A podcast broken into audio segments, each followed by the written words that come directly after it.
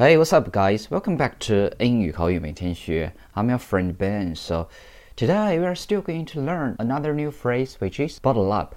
Bottle 名词，瓶子的意思，在这儿做动词，很简单，控制把什么东西装入瓶子的意思。So bottle up, what does that mean? In English, if you bottle up something, you refuse to talk about something that angers or worries you. You can bottle up emotions, desires, impulses, or behavior.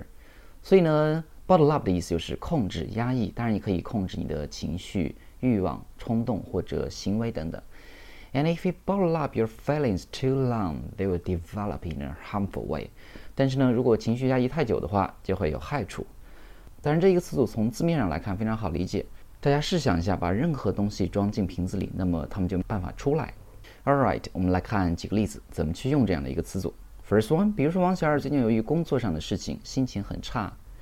So, you can say, it's not a good idea to bottle up workplace worries. 压抑工作上的烦恼并不是一件好事儿。It's not a good idea to bottle up workplace worries. Second one, 大家想去帮助他的时候，他死活不说出自己的想法。So, we can say, if you keep bottling up what you are thinking, we will never be able to help you. 如果你一直压抑，不告诉大家你在想什么，那么我们都不能帮助你啊。If you keep bottling up what you are thinking, we will never be able to help you.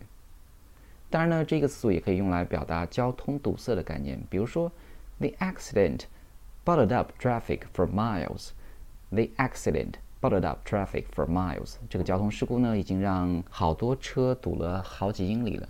All right, guys. So today you have to remember bottle up, which means 压抑。控制情感情绪，但如果大家想获取节目的文本或者获取更多的英语学习资料，请关注我们的微信公众平台，搜索英语口语每天学就可以。